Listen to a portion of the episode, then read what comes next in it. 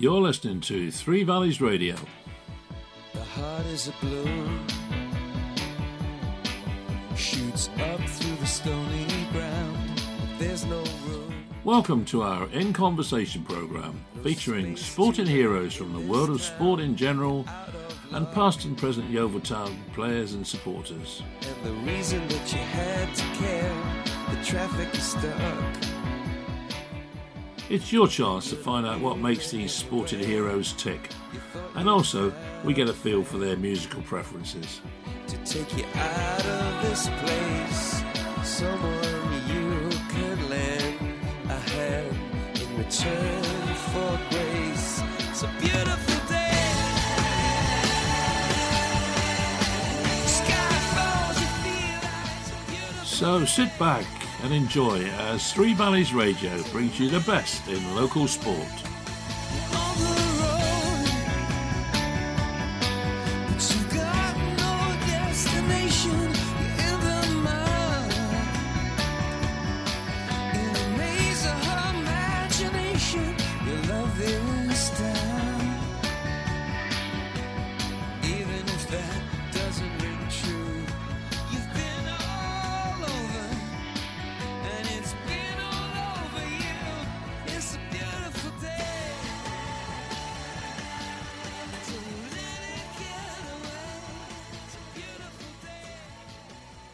I'm delighted to welcome to the show this week uh, not only an ex Yeovil Town legend, really, but also the current manager of Bristol City. It's none other than Mr. Lee Johnson. See, hello there, Lee. How are you doing? Good evening, Adrian. How are you?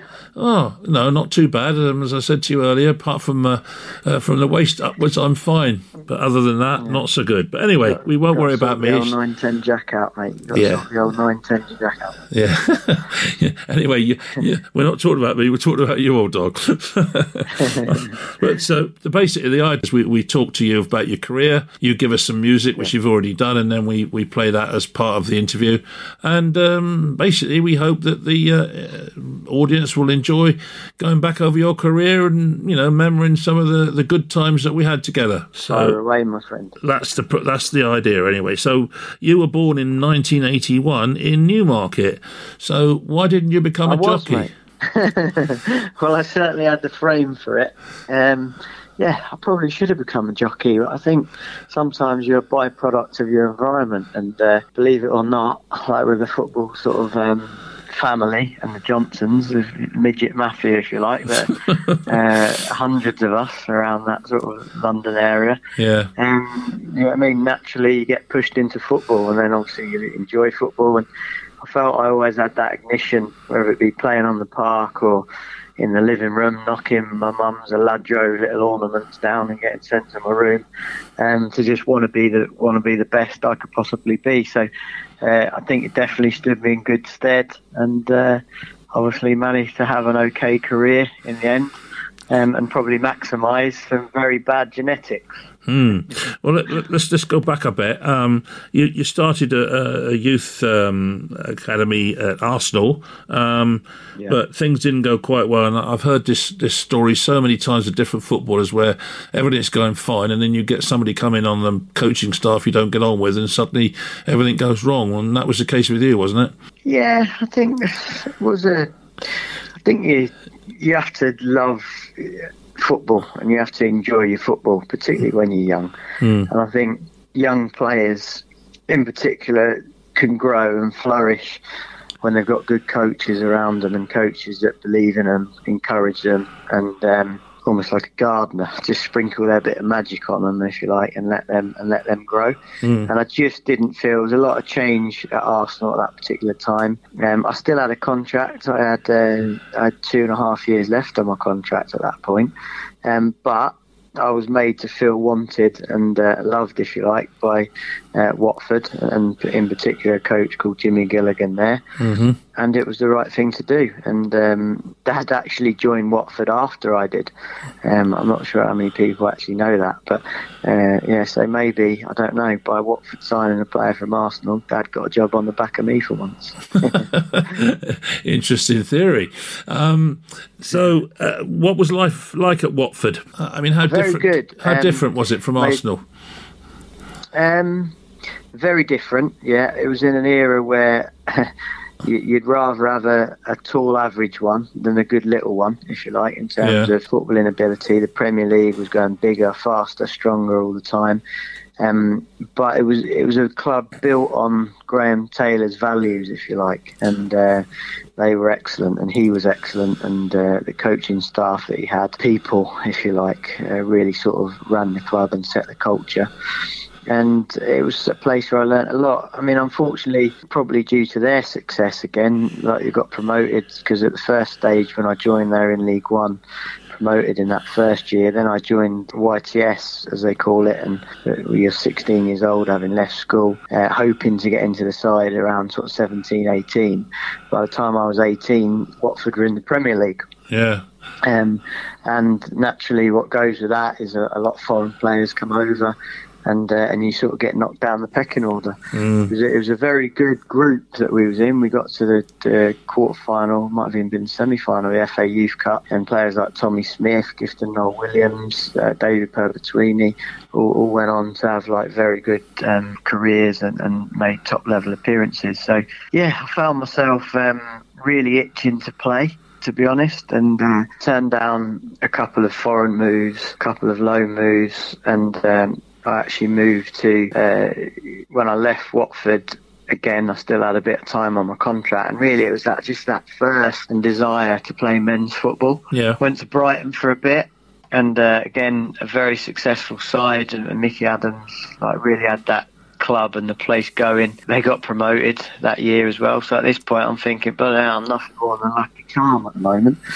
um, but I was still hungry to play, and I, I quickly moved to Brentford again to try and get that chance. They're in a very different situation, and it didn't work there. And then I've, I mean, you, you start questioning like, am- have I actually got a career here or not? Um, and I was due to go out FC Midtjylland, which you know now because Brentford are in control and sort of uh, they're the sister club. But at that point, they wasn't that well known, and I thought, well, that might be just a place where I can really focus in on football and like learn my trade while playing first team games um, in a division that probably didn't have the speed and the direct play that, that other country, uh, that England had. And at that point, I then was really training at Yeovil in, in the pre-season period to get fit for that move where their season started a little bit later.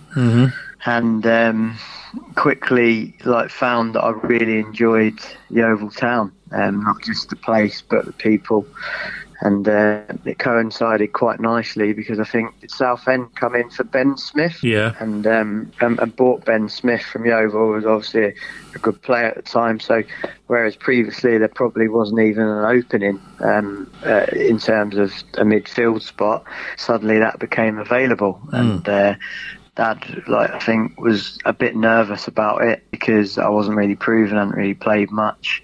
But at the same time, there was a group that had very similar backgrounds in terms of good pedigree, been involved in England squads and uh, coming up through through the ranks, and, and we all got on so well that I think that route almost presented itself to Dad, if you like, and and, and he's saying, right, the way we're going to get this club going is get these sort of high pedigree youngsters that have got something wrong with them, i.e. Darren Way at five foot one, Lee Johnson at five foot one and a half, Yeah. and um, and, and players like your McIndoes and your Crittendens that have all and your Skivertons that have all been at these top clubs and, and had to earn a crust at the lower levels. And and to be honest, it you could see the signs pretty early in terms of the training and the quality, but it didn't really catch hold in the first couple of months, did it? Um, when Dad was there, Yeah. and we all joined. And I can I can remember when, when Dad came in. We, we did a I remember we did a photograph down on the pitch, and there was five new players. I think um, certainly you were one of them. Andy Turner, Carl Alford. Uh, uh, I can't remember the other two, but do you remember? Do you Colin remember doing- Miles. Colin Miles, yeah. Do you remember it when you were all stood? Remember you were all sort of Me. stood at an angle, sort of thing, if you remember what I mean. But um, Yeah. yeah, you know, and Yeah. certainly, certainly then, you know, we, we all sort of realised that you know Gary knew what he was doing. That's for sure. Right, it's time for Lee Johnson's first musical choice, and that's something called "Rapper's Delight" by the Sugar Hill Gang.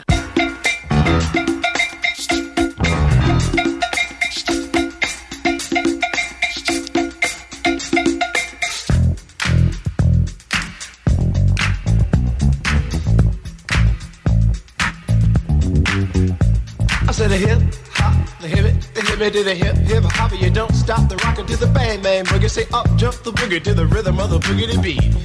Now what you hear is not a test. I'm rapping to the beat, and me, the groove, and my friends are gonna try to move your feet.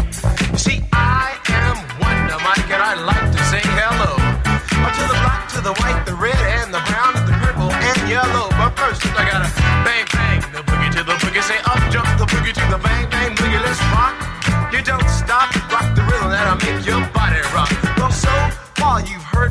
but I brought two friends along. And next on the mic is my man Hank. Come on, Hank, sing that song. Check it out, I'm the C-A-S-N, the O-V-A, and the rest is F-L-Y. You see, I go by the code of the doctor of the mix, and these reasons I'll tell you why. You see, I'm six foot one, and I'm tons of fun, and I dress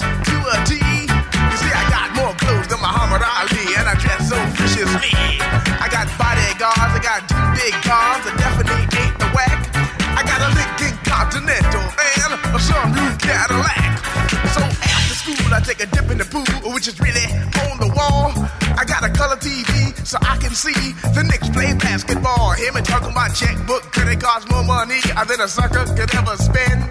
But I wouldn't give a sucker or a punk from the rock, not a dime till I made it again. Everybody go, oh, hotel, motel, what you gonna do today? Cause I'm gonna get a fly girl, gonna get some spank and drive off in a death OJ. Everybody go,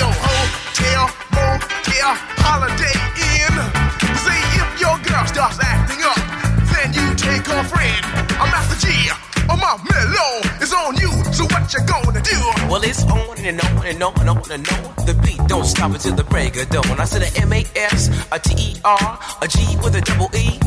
I said I go by the unforgettable name of the man they call a Master G. Well, my name is known all over the world by all the foxy ladies and the pretty girls. I'm going down in history as the baddest rapper that ever could be. Now I'm feeling the highs and you're feeling the lows. The beat starts getting into your toe. You start pumping your fingers and stomping your feet and moving your body while you're sitting and you're sitting. Then damn, they start doing the freak. I said bam, alright out of your seat. Then you throw your hands high in the air. You're rocking to the rhythm, shake it there in air. You're rocking to the beat without a care. Cruise the show, I shot MCs for the affair. Now I'm not as tall as the rest of the gang, but I rap to the beat just the same. I got a little face and a pair of rhyme eyes. All I'm here to do, ladies, is hypnotize. Singing on and, and on and on and on and on. The beat don't stop until the break of dawn. I sing it on and, and on and on and on and on like a hot butter. The pop, the pop, the pop, give it, give it, pop, the pop, pop. You don't dare stop or come alive, y'all. Uh, Give me what you got. I guess by now you can take a hunch and find that I am the baby of the bunch, but that's okay. I still keep in stride, cause all I'm here to do is just a wiggle your behind. Sing it on and, and on and on and on.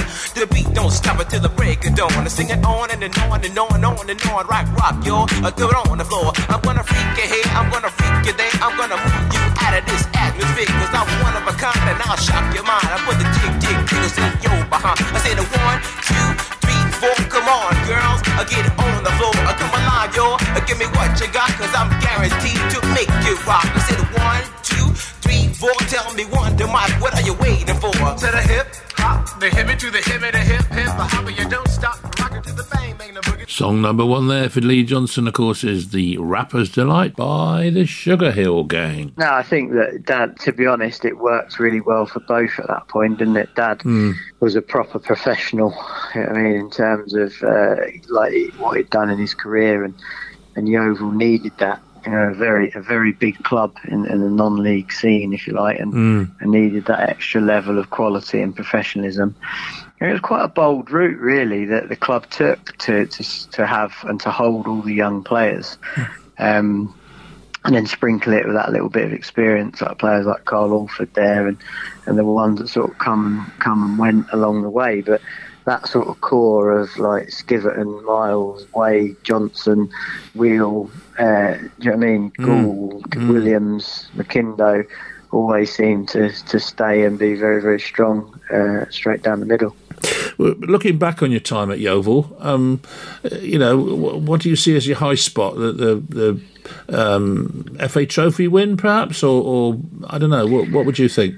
No, I don't. I don't look at back it and think that that individual for me is about the feeling, if you like, isn't it? It was the people, you know. It was the it was the feeling of that the town was behind us. Yeah. um, that we were so close as players that we worked our socks off to improve. You know what I mean? We we were genuinely hungry, uh, Mm. and we thought about football every minute of every day.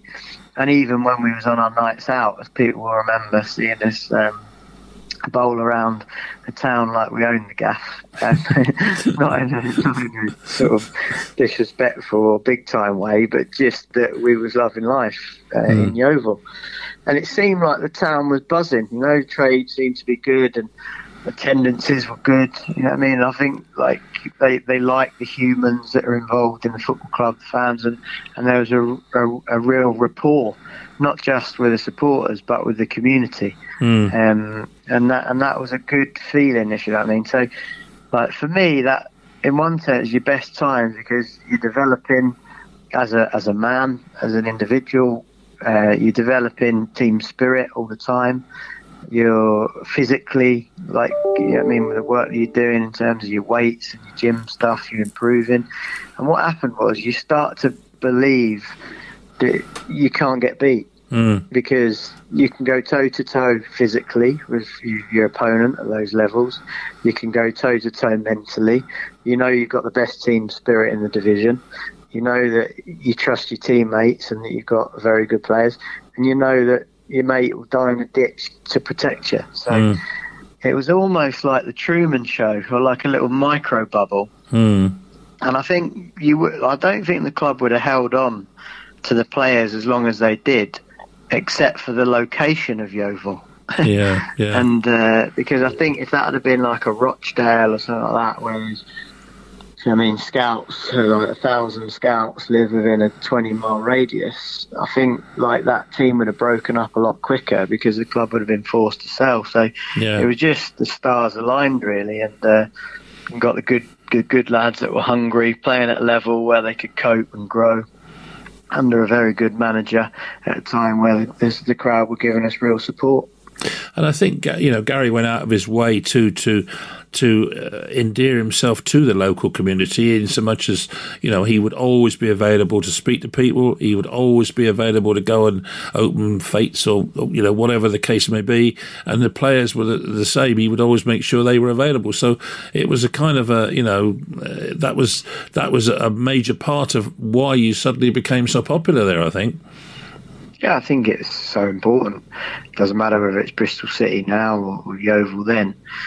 It's all about the people. Do you know what I mean? If you're an owner or manager, you're really just a custodian of a role. And, Yeah. and the, the, the club belongs to the community. Mm. It, belong, it belongs to the fans. And I think that we actually enjoyed meeting people. I mean, there's some great stories of where we did meet people in the community and, and had a and had a good laugh and, and charity events that we went to to um, to help raise funds. You know what I mean? But we made a day of it. It was never a slog. You know what Yeah, I mean? yeah. us, No, in that that's right. We we always tried to muck in, and uh, I remember just going to Five Ways, for example, and. Um, and watching the, the Christmas nativity that they put on for us, and it was fantastic. You know, it was, uh, it was comedy involved, and, and and they were inspired by us being there, and we were inspired by um, their efforts. Do you know what I mean? And, and it was a, just a, a good good feeling. And then they came in to watch training, and I think one day, uh, even one of the guys uh, that went to the community centre there, uh, we managed we managed to. Um, it was after a loss as well. I think we managed to sneak him in. A big guy. He must have been about six foot two, probably about sort of 16, 17 stone. Yeah. Uh, we snuck him in, put a kit on him, uh, like a training kit, and uh, and said, "Come on, you're going to come and like be a footballer for the day." And obviously, naturally, he was absolutely loving it. But Dad was in a meeting, sort of like a post match, um, digging us out, a few of us, and then he turned around and he's like, "Who's that?" and this and this guy sat there and he's like, "Oh, hi, Mr. Johnson.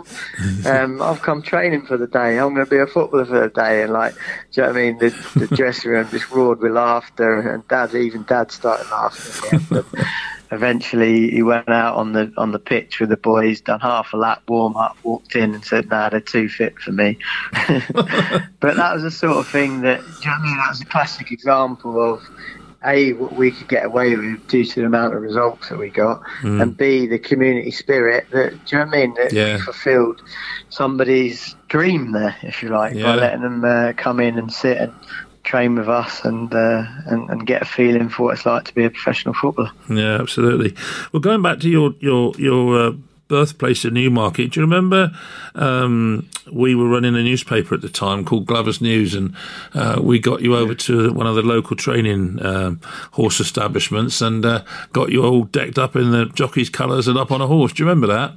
I remember it. I've still got the picture. Yeah, Yeah, it was- uh, it was really it, good. Yeah, no, I do like. I like to jump on a horse every now and again. I'm not sure I'll break the back now of a horse, but um, yeah, I used to. Uh, my nan, my dad's stepmom, was quite big in like the show jumping world as Mm. well. So um, like we, we had a horse, family horse called Jack Johnson. Yeah. and uh, and it was not a bad little horse to be fair. Won a, uh, and helped win a few tournaments and was good on the dressage and stuff like that. So yeah, it's definitely I love going to the races. Um, and obviously, I've got mates that I grew up with at school that still work in, in the Mm. horse racing game and stable lads and stuff like that. So, uh, a jockey that I knew very well.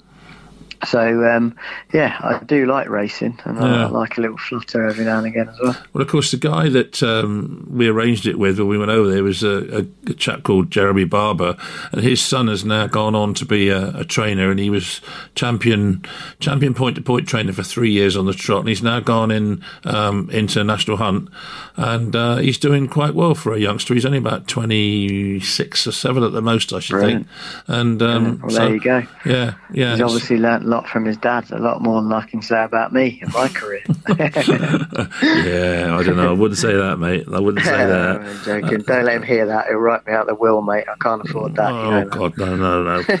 Heaven forbid that that would happen. But look, you had 192. Well, according to Wikipedia, and I always uh, I used to add that bit because they're totally accurate. But according to them, you had 192 games for Yeovil Town and scored 23 goals. Does that sound right? No, I think there was more than that. Mm. I definitely had to hit the 200 mark. I'm not sure if that's just league games or Yeah. like um, not including cup, if you like. Yeah, it So might be. conference and league games. Yeah, but Mm. yeah, I think uh, uh, yeah. I mean, it seemed uh, like a successful period. Uh, Yeah. What more can you say? You know. No, I know absolutely. Dad moved on in the end, and I moved to Hearts, and, and I never really wanted to play. I know I played probably 300 and my 500 or 400, maybe even for my dad, but it's never something I was comfortable with Mm. um, in terms of that, that feeling, if you like, that you know people are going to give the old nepotism shout. Yeah, but at the same time, I've never had a problem once in my whole career with any player. Time for song number two for Lee, and that is uh, "With or Without You" by U2.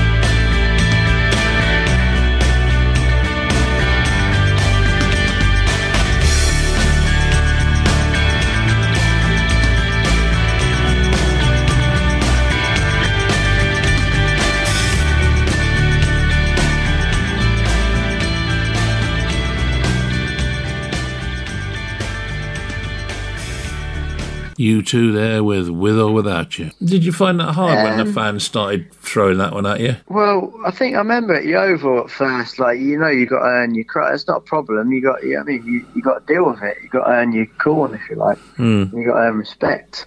And and anybody, listen, if somebody was playing for their dad now, first thing I'd think is, is he is he only playing because of his dad? And then- Yeah. But at that point, you got to prove everybody uh, right or wrong, depending on their mentality from the start and um, and work extremely hard and just like any other player. But where I think it works really well um, at Yeovil was naturally I've got an in with the manager, obviously. So like because we was an honest bunch.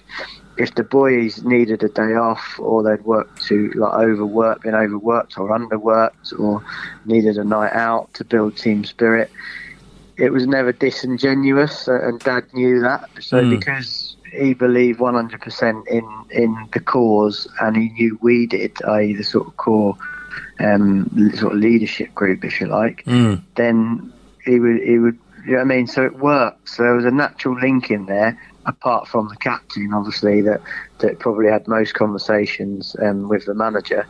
That maybe the captain couldn't quite ask for or say or um, or help with that I possibly could. So yeah, I think it was it was a quite respected role in the end, just to, to get the dynamic of influence, if you like, um, hmm. both ways via the staff and the players. But would you say that it, helped you as a player in the context that you obviously, if you like, to overcome that potential criticism, you, you had to be better. You had to constantly, you know, be be absolutely flat to the boards to make sure you were performing properly. Yeah, well, I think it was it was a strength and also a curse, if you know what I mean, because you, you can never relax in that situation. You know, the, the hmm. the drive. Like I couldn't tell you the amount of meals that were ruined by you know, me not playing well or not going out with the misses on the on the night that was planned because mm.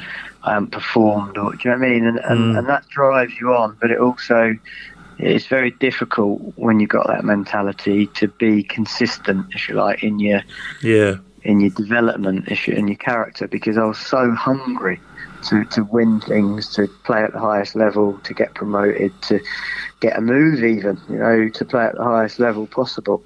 Um, and that was no disrespect. It's just that every player wants to, to play as high as he can, as long as he can, if you know what I mean. So, um, like when the Hearts thing came up, like I was I was happy, if you like, to to sort of fly the nest Yeah. because I felt ready. And at that point, they just qualified for the Champions League as well. So, it was, you know what I mean? There was a potential qualifiers. There was potential that in, in four months' time, I could actually be standing there in, in the Champions League, sounds and music, um, trying to compete at, at those type levels. And, and that was what every player wanted at that age 23, Yeah. 24. I'm sure it was, yeah. Um, but wasn't there a guy? Was his name Romanov? Rings a bell. Didn't didn't he have a few problems Oh, with the club? Yeah, that's uh, save that for the book, mate. Um, but no, listen, it, it was a difficult period. It was a great club, and and I learned a lot of how not to do it. um, in terms of like the organisation, the structure, the the honesty um, of, of individuals, but. It was a great club as well. You know, it's another good club, and the fans there, and like the history is is vast. You know, it was a good level when I first went there at, at Hearts. You know, the, the standard of football was very, very good. A lot, there was money still in the in the Scottish game, and good foreign players, like sold out crowds. Uh, definitely compared to the next time I went, which was with Kilmarnock, which it, it sort of fell out, sort of base had fell out of Scottish football, if you like, in terms of quality and uh, and attendances. But so uh, you weren't there that long then at, at uh, Hearts, were you? I think I was there about six, seven months, and, and basically it come to a head because Graham Rix, who had signed me, left, uh, got sacked, and, and Romanov just started picking all teams and uh, times of the substitutions. And, and you know me, the f- football meant too much to me just to pick up a, a pay packet, if you like, and and be controlled by somebody that wasn't even at training. I wouldn't have even minded if the owner was at training and picking the team, um, but he wasn't, and we ended up with like 50 players at, at one. And I think it was 72 pros at one point, something stupid like that. Um, and uh, there, there's some just mad things going on. But uh, again, you just got to sometimes bite your lip, accept it, and move on. And to be fair, I had most clubs in Scotland, apart from Rangers and Celtic, that were interested in taking me.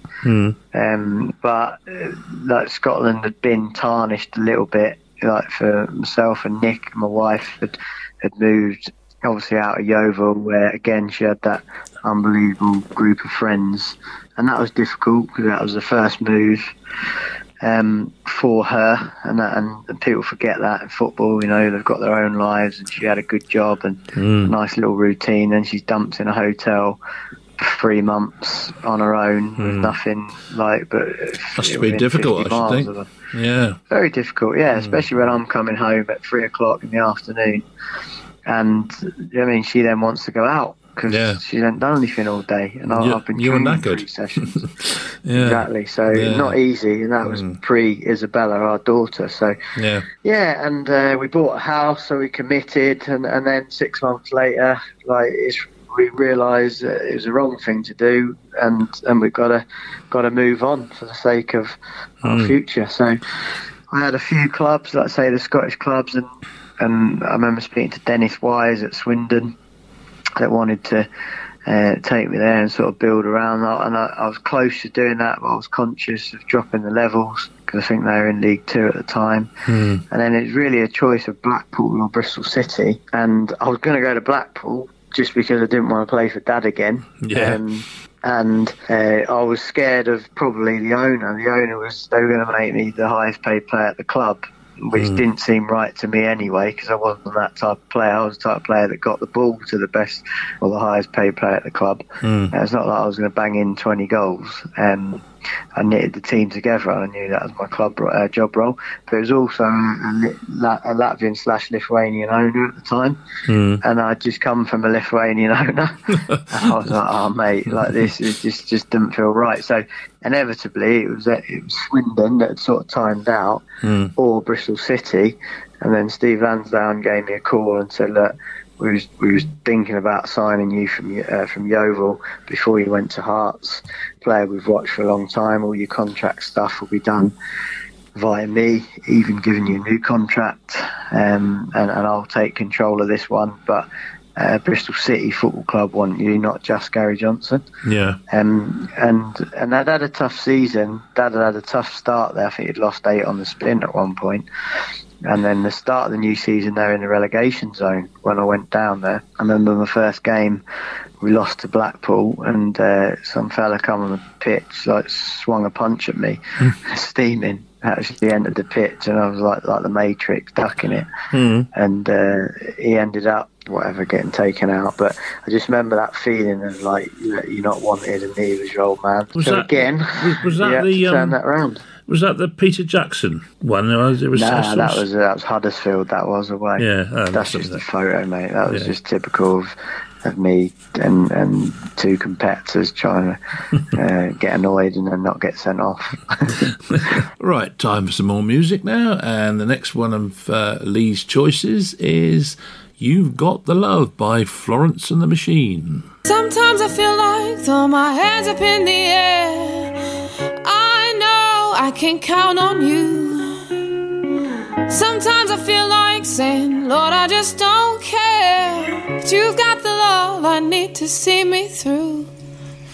Sometimes it seems the going is just too rough.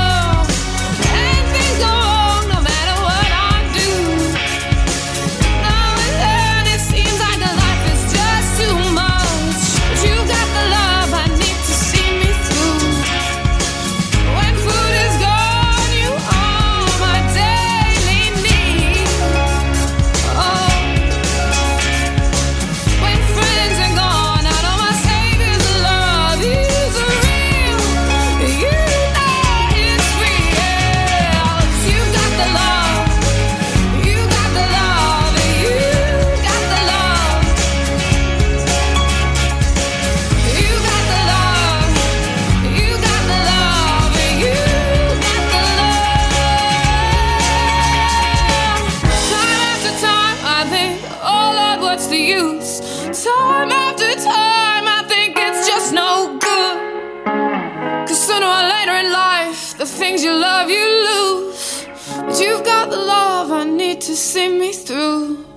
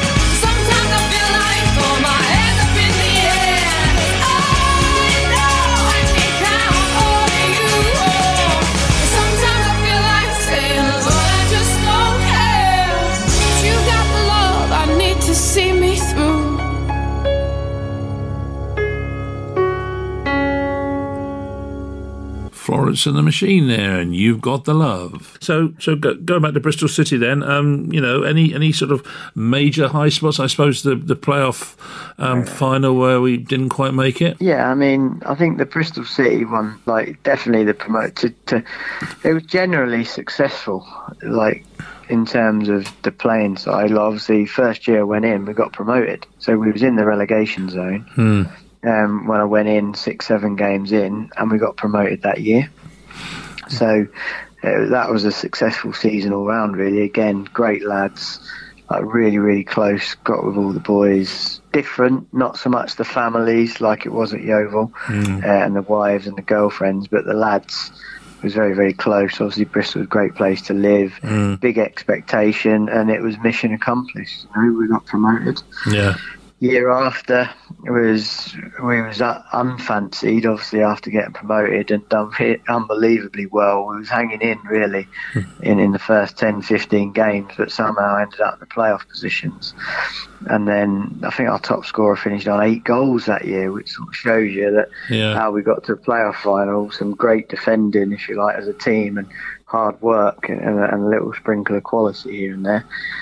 And, and then ended up getting in the playoff final and, and yeah, difficult because nothing seemed to go right for us on the day.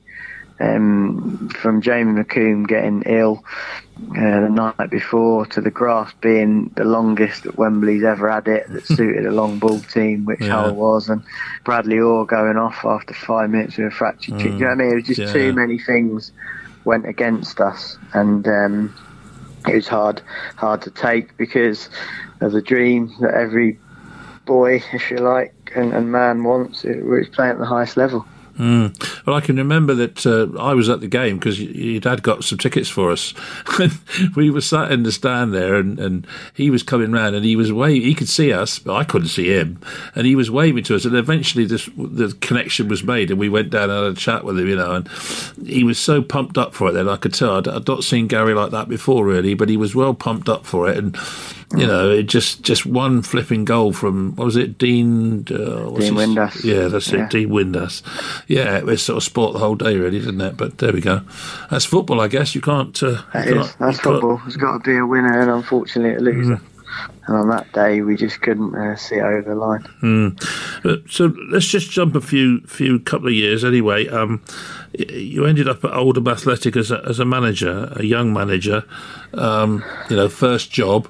Uh, what what sort of what was the d- decision process on that? You know, did you feel that you, you couldn't play anymore? Or was injuries getting you down, or was it just an opportunity Yeah. you couldn't miss? I'd had a bad, I had a bad injury on my right ankle, and uh, that was at Bristol City. Actually, that was what led to the um, Championship player final. I'd missed the, the six or seven games before that, and I, I was on the bench, and that game came on.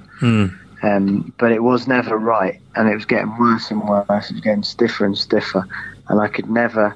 Um, like get it right. Whatever I had injections, like it just it just wasn't getting better. I was struggling to push off my right foot. I went to Scotland, enjoyed it because obviously we won the um, we beat Celtic in the cup final, which was a magnificent day with Kilmarnock. But family again, like wasn't really settling. My little girl's now sort of three or four years old. No support network. Uh, the club at that point, would, would, I was 31. You get man of the match playing at Parkhead against Celtic, and then the next game you get dropped because a 17 year old's playing instead of you. And it just it's tough. It was tough for me to take because I just wanted to play every minute of every game. Yeah. Um, and then when my ankle seemed to get worse and worse, I thought, right, I'm going to come back. And I thought I'd be really, really quite easily get get a club um, at sort of a decent level, maybe even championship. But yeah, I was struggling. A lot of teams had sort of halfway through the season had lost their like budget or didn't have any room to, to pay for players. And I was actually going in as a player um, to Oldham the, the day that Dickov got sacked. So the next day I was going in um, as a player, on, Yeah. like on a trial, sort of with a view, if you like Yeah. and then he got sacked, and I was like, oh, bloody hell, that's that then, I won't turn up. So I didn't. And then I went to see a few people. I was naturally stepping into that. I'd done my coaching badges, but still with a mindset of playing. And then just got introduced to Simon Corney, who was the owner, via an agent that said, look, you need to speak to this lad. And, and really, I was probably going to go in as maybe player coach to Ian Dowie Yeah. Which suited me I- ideal really. But I nailed the interview, and um, a lot of sort of two or three high profile people in football had recommended me. And they were like, "Look, we want you to be the manager," which was good. Um, I was ready. You know, I mean, I knew I delivered a very good interview in terms of what Oldham needed. There was a long period. There's about a six week period between Dickov getting the sack and me sort of getting put in as manager. So it wasn't like I'd been like the owner didn't even know that I was coming in as a player. I don't think. Um, so yeah, it was. I had good six weeks to study, if you like, the football club and the intimate intricacies of the club and the team. And um, it was a strange appointment from the outside world because they put in a rookie into a relegation battle. But as it turned out, you did all right. As it turned out, I'd done all right. And uh, I went in with a document of the first 100 days and, and all the things I was going to do in that first 100 days.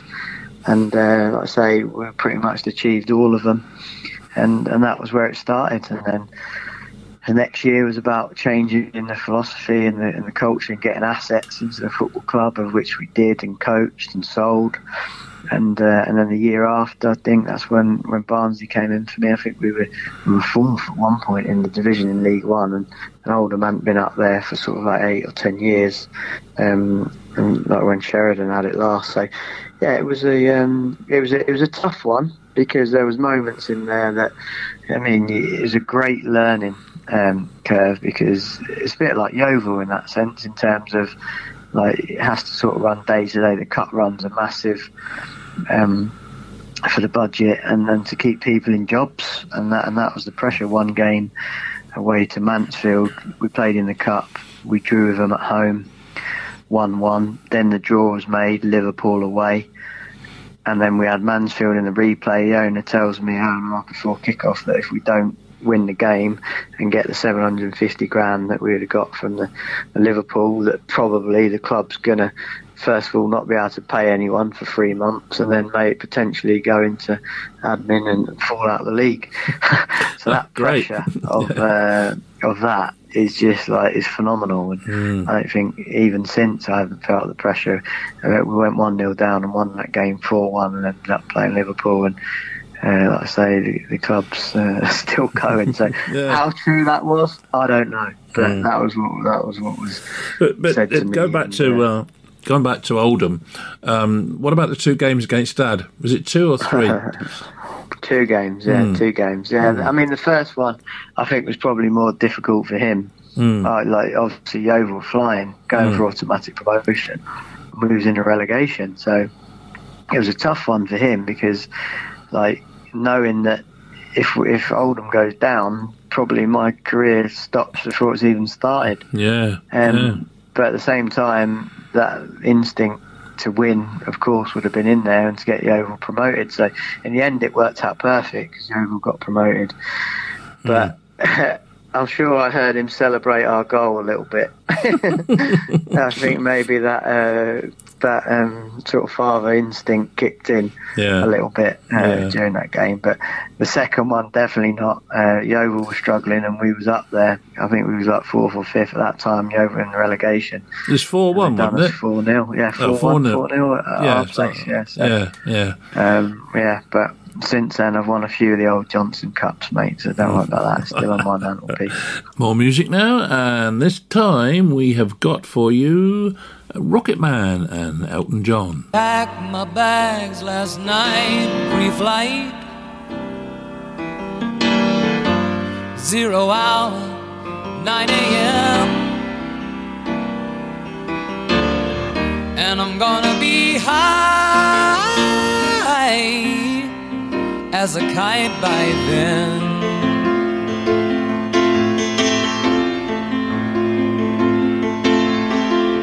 I miss the earth so much. I miss my wife.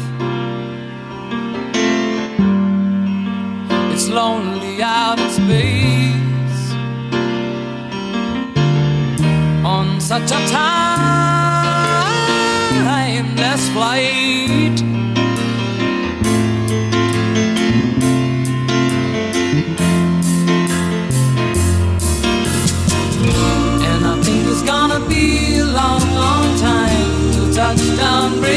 Round again to find I'm not the man they think I am at home. Oh no, no, no.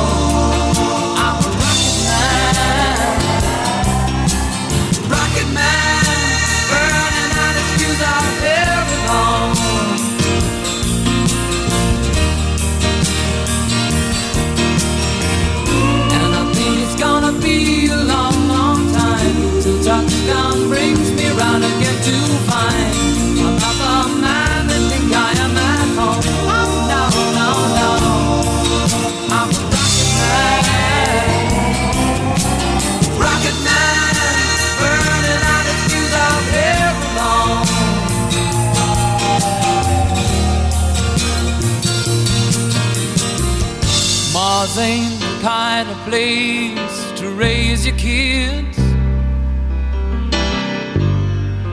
In fact, it's cold as hell. And there's no one there to raise them. If you did,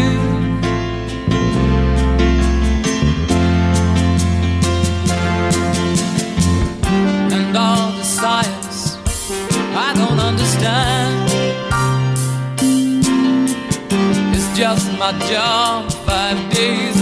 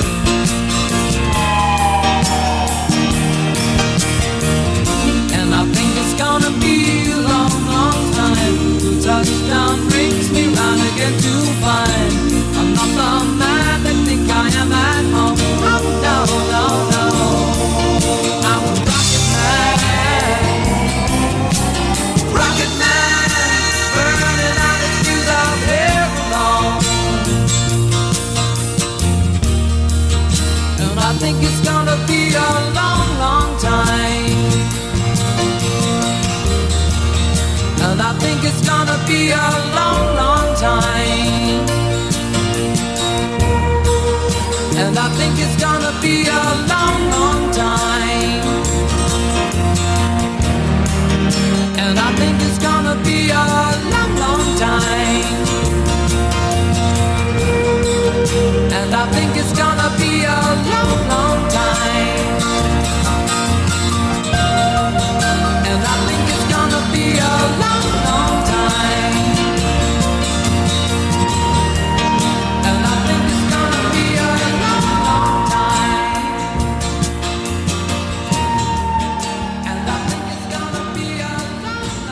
there was another thing too about Oldham, which I, I heard, and I don't know whether it was true or not, but I'm sure somebody told me, and I can't remember who it was, that that um, there was some connection to Manchester City in that that, that, that they were very impressed with your progress and, and were looking to to you know get involved somehow. Was that true? Um, yes, it was true. I mean, look, look, Man City's obviously around the corner. You know, the sort of um, the, the club had, had moved into total new levels, and, and there was talk of feeder clubs and, and various situations that might work because these clubs need help from the big clubs. We tried it with two or three players on loan, didn't really work, but.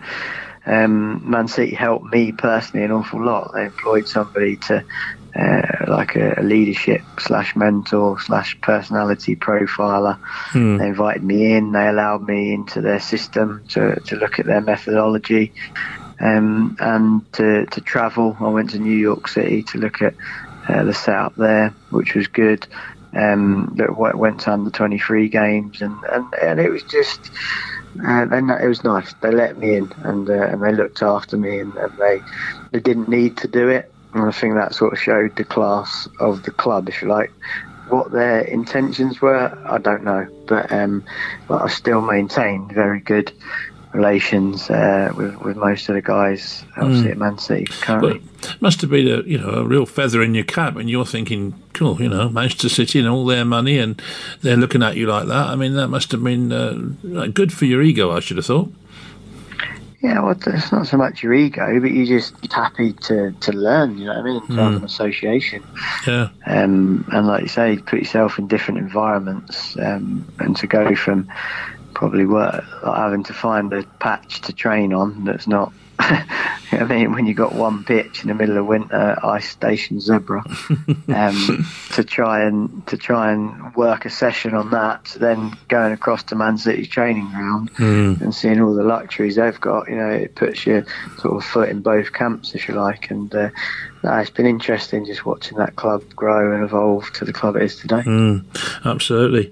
Well, um, Barnsley uh, year there, um, and obviously you were doing good things still because clearly the fact that you ended up at Bristol City was obviously that you know they thought you were good enough for the job. Yeah, well, obviously we went for a like at the time it didn't feel good because we went for a horrendous patch, but again circumstantial. Unfortunately, the the owner there had terminal cancer and found out, and the budget was was cut a lot, you know, and and, and it was about sustainability then and providing the future, and um, and and wanted it done in a particular way. So the job description just changed, and it became more developer. But at the same time, we were still ambitious, and, and the people at Barnsley are very ambitious. And and at one spell, it was tough. You know, it was lonely there when we lost five or six on the spin. Uh, got knocked out to Altrincham in the in the FA Cup, and then at that point, you're thinking again, this might be it now. Do you know what I mean? I might need to to dig in. Um, but good chat with the owner, very honourable, honest man, genuine man, and um, and sort of laid out the plan really to say, look, this wasn't what was promised to me. He spent money on me, but I haven't been able to do my job properly. Give me this four or five game period to turn it round. This is what I need. You may as well do it anyway because it's going to cost me this, cost you this to get rid of me. And I want your word that, you, that you'll go through with it. And, and we ended up winning, I think, six, seven on the spin, uh, getting into the uh, playoff sort of positions from rock bottom of the league, and um, getting into the JPT final. And then the call comes uh, from Bristol City, and, and they spend a fair bit of money to, to get me out of Barnsley, and again straight into a relegation battle. now stepping up into a division uh, that you've got to learn quickly on the job. Where was Dad at that point when you when you arrived at Bristol City as manager? Was he back at Yeovil then, I think he was at, I can't remember, was it Cheltenham or Yeovil? Can't remember. well, Cheltenham came after three- Yeovil, didn't four it? Years. I've been at Bristol City four years Yeah. uh, in February. Yeah, Coming. And and was I'm I'm loath to ask this question, but uh, what do you think has been your best game at uh, Bristol City? What as manager? Hmm. Well, no, no, you know the answer, my friend. Given No. the fact you're a Man United fan. Yeah, I'm afraid Um, so. no, I that- thought that was obviously what that it would one, be. that one sticks out. Yeah. yeah. I mean, it's a fantastic day. The team sheet, the goal scorer, like the, the sheer level of performance that the boys put in, the atmosphere in the in the renovated stadium, and and the kids really that will have that memory Mm. uh, for the rest of their lives. And I think those things are very, very special. And we've created a fair few of those special moments, and then obviously we want to continue to create a lot more for a for a city that is very, very passionate about their football. And um, uh, obviously, Bristol City fans want nothing more than to, to play at that top level. And it's difficult because the division is definitely skewed by the parachute payments, and you almost start off with like a handicap, if you like, in terms of uh, your starting point, uh, and then you know what I mean. Good decisions, good nurturing, good coaching, a bit of luck along the way, holding on to your best players all counts to whether or not you can uh, get over the line and get promoted or not. So, are you going to make it to the Premier League? And if so, when? I believe we will. I believe it's a really difficult um, division, without question or a doubt, but probably the best league in the world, I think, in terms of the competitive nature. Like bottom could easily beat top on on any given day, and in between, it's just some big, big historic clubs. Uh, in there, if you like, and, and great managers. I've learnt so much off the foreign managers that have come over and been and gone. I think I'm the longest serving in the championship now. God knows how many managers have come and gone in the time I've been here. Yeah, Um, yeah. But at the same time, we've progressed year on year, and the next stage is, is not finishing seventh. It's it's getting into that top six and giving ourselves a shot at the Premier League. Do you, you know, do you, do you think you'd, um, well, I'm sure you do, it's a stupid question to ask really, but I mean, do you think you better cope well with the Premier League? You got the ambition for it? Yeah, I've uh, 100% got the ambition. That goes without saying. It hasn't stopped since I was a I was a kid sleeping with my ball next to my pillow uh, and wanting to be the captain of England. You know that that Yeah. doesn't change. That that ambition and that drive. Definitely, my ambition is to to get promoted with Bristol City. Um, But the harsh reality of football is that nothing lasts forever. Do you know what I mean? So through success or failure, um, we will we will part at some point. You know what I mean? And Yeah. at that point, uh, I've got to make sure that I'm a better manager um, than I was uh, when I came in, and I, I feel ready in terms of like I've gone through a lot in terms of adversity and uh, the various players and, and the details that come along with that, the agents and the transfers and the negotiating and the, the communication, the leadership. But the beauty of this game is you never stop learning. No, and, quite. uh, and and the minute you think you've cracked it, there's a good chance that uh, that'll be the end of you. Now we come to Lee's final choice and a little bit of self indulgence here. This is the Yeovil Town squad and oh, Yeovil True.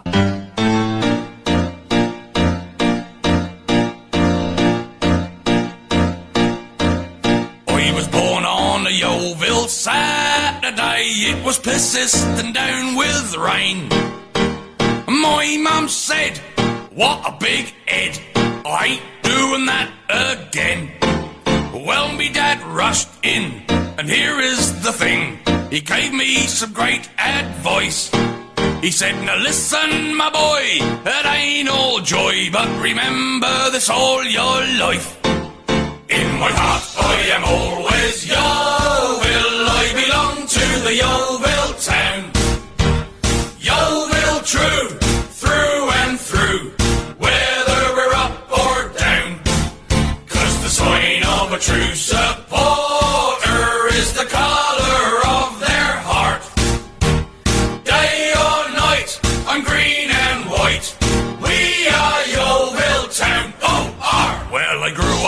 I never faltered, and I found me a Yeovil gal.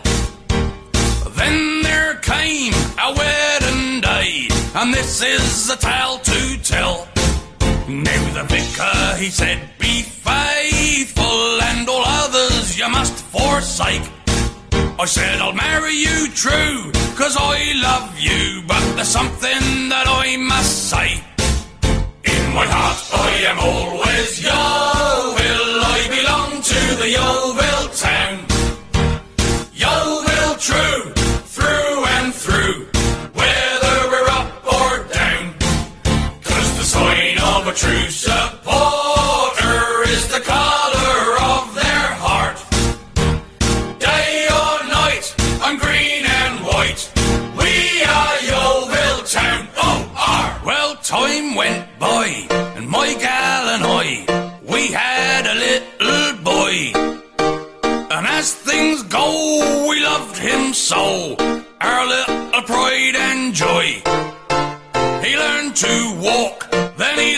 to talk. Imagine my heart that day. My emotions stirred with his first words when I heard him say, Go on, then. Go on, boy! Go on, my son. In my heart, I am always Yeovil. I belong to the Yeovil town. Yeovil true,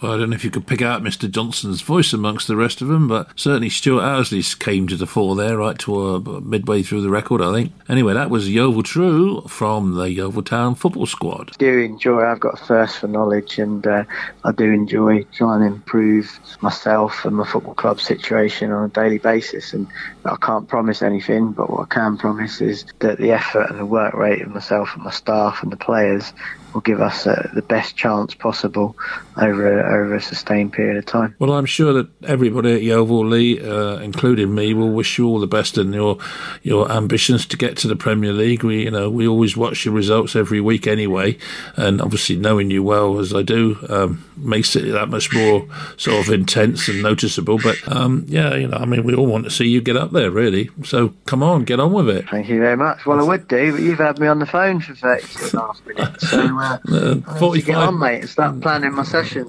45 Tomorrow. minutes, I make it. But anyway, but no, brilliant. Don't. Thanks the very in much the for my friend. The bill's in the post. Oh, okay. well, there you go. That was uh, Lee Johnson, who, of course, is the manager of Bristol City now. Had a very, very great career with Yeovil Town, along with his father, of course, Mr. Gary Johnson. So, in the meantime, thank you for joining. Keep listening to Three Valleys Radio.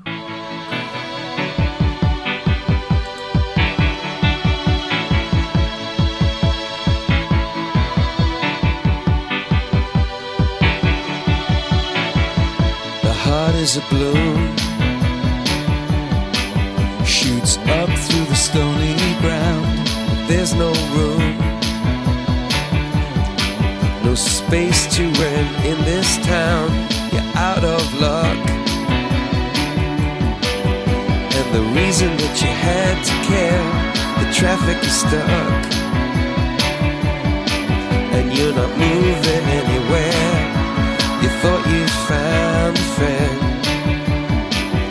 take you out of this place. Someone you can lend a hand in return for grace.